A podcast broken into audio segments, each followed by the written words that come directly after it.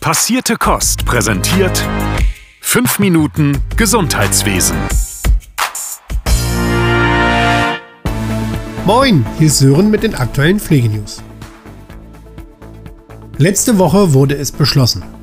Cannabis wird in Deutschland legal. Allerdings unterliegt die Freigabe bestimmten Regeln. Es wird also nicht, wie etwa in den Niederlanden, an jeder Ecke die bekannten Coffeeshops geben. Das Gesetz beinhaltet, dass Erwachsene bis zu 25 Gramm bei sich führen und bis zu 50 Gramm zu Hause lagern können. Außerdem können sich Menschen in sogenannten Cannabis-Clubs zusammenschließen und Pflanzen züchten. Für Minderjährige bleibt der Konsum verboten. Vor der Abstimmung zur Legalisierung kam es noch einmal zu einer ungewöhnlich hitzigen Debatte im Bundestag. Und auch die medizinischen Fachverbände meldeten sich zu Wort. Sie wünschen sich eine Überarbeitung des Gesetzes im Vermittlungsausschuss. Ihrer Meinung nach ist die Altersgrenze zu niedrig, die Abgabemengen zu hoch und das Geld für Prävention und Forschung zu wenig. Ebenfalls letzte Woche einigte sich der Vermittlungsausschuss darauf, das vom Bundestag beschlossene Krankenhaustransparenzgesetz ohne Änderung zu bestätigen. Im Kern soll das Gesetz die Bevölkerung über verfügbare Leistungen und die Qualität von Krankenhäusern informieren.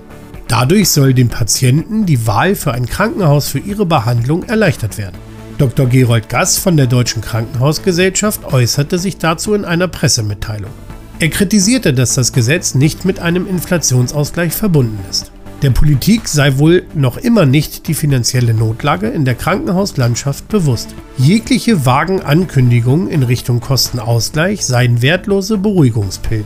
Grundsätzlich, so Gass, spreche nichts gegen ein Transparenzgesetz, denn Transparenz über Qualität sei wichtig. Das jetzt beschlossene Gesetz führe allerdings zu einem massiven Zuwachs an Bürokratie durch die sinnlose Ausweitung von detaillierten Datenlieferungen. Letzte Woche fand der erste von insgesamt fünf Pflegetagen des DBFK Nordwest in Hamburg statt. Ein heiß debattiertes Thema war die Situation der Praxisanleitung in der Pflege. Sandra Memeke, DBFK-Geschäftsführerin, sagte, dass viele der rund 100 Teilnehmenden betont haben, wie prekär die Lage der Praxisanleitung sei. Sie sei häufig ungenügend oder falle ganz aus. Dadurch entstünde viel zu viel Verantwortung für die Auszubildenden und Studierenden. Und somit würde man viele von ihnen auf dem Weg in den Beruf verlieren.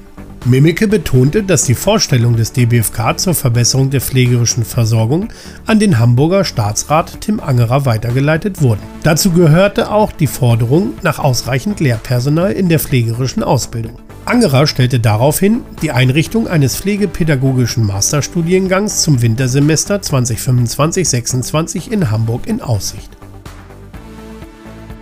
Im Rahmen des 34. Symposiums für Intensivmedizin und Intensivpflege wurden vergangene Woche in Bremen die Hansepreise verliehen. Nach Angaben der Veranstalter ist das Symposium das größte deutsche verbandsunabhängige Treffen von Intensivmedizinern und Pflegenden. Die Hansepreise sollen besonderes Engagement und herausragende Arbeiten in der intensivmedizinischen Pflege würdigen. Den Preis für die beste fachpraktische Arbeit erhielt die Pflegefachkraft Ann-Kathrin Melville vom Marienkrankenhaus in Söst. Während der Corona-Pandemie hatte sie auf der interdisziplinären Intensivstation einen Ansatz zur Angehörigenkommunikation namens aktives Angehörigentelefonat entwickelt. Den Preis für die beste pflegewissenschaftliche Arbeit bekam Annika Böhm von der Stiftung St. Marienhospital in Lünen. Sie forschte zur Pflegepersonalbesetzung auf Intensivstationen und dessen Auswirkungen auf die Versorgungs- und Pflegequalität von PatientInnen. Wir sagen herzlichen Glückwunsch an beide Gewinnerinnen. Seit vielen Jahren gibt es offizielle Programme, mit denen ausländische Pflegekräfte nach Deutschland abgeworben werden sollen. Die meisten Pflegekräfte kommen aus den Philippinen, gefolgt von Brasilien und Mexiko. Doch seit einiger Zeit, so berichten Zeitungen wie die Frankfurter Rundschau, werde Deutschland zunehmend als migrationsfeindlich wahrgenommen. Und so drehen sich viele Sorgen der interessierten ausländischen Pflegekräfte um das Thema Rassismus und weniger um Arbeitsbedingungen oder Vertragsrechte. Immer mehr ausländische Medien berichten wohl von ansteigendem Rechtsextremismus in Deutschland sowie den Protesten gegen rechts. Jason Heinen, Geschäftsführer der Personalvermittlungsfirma Sacy Germany, sagte, dass derzeit jeden Tag eine interessierte Person aus Angst vor Rechtsradikalen abspringen würde. Das war's von mir, bleibt gesund, bis nächste Woche, euer Sören von Passierte Kost. Passierte Kost.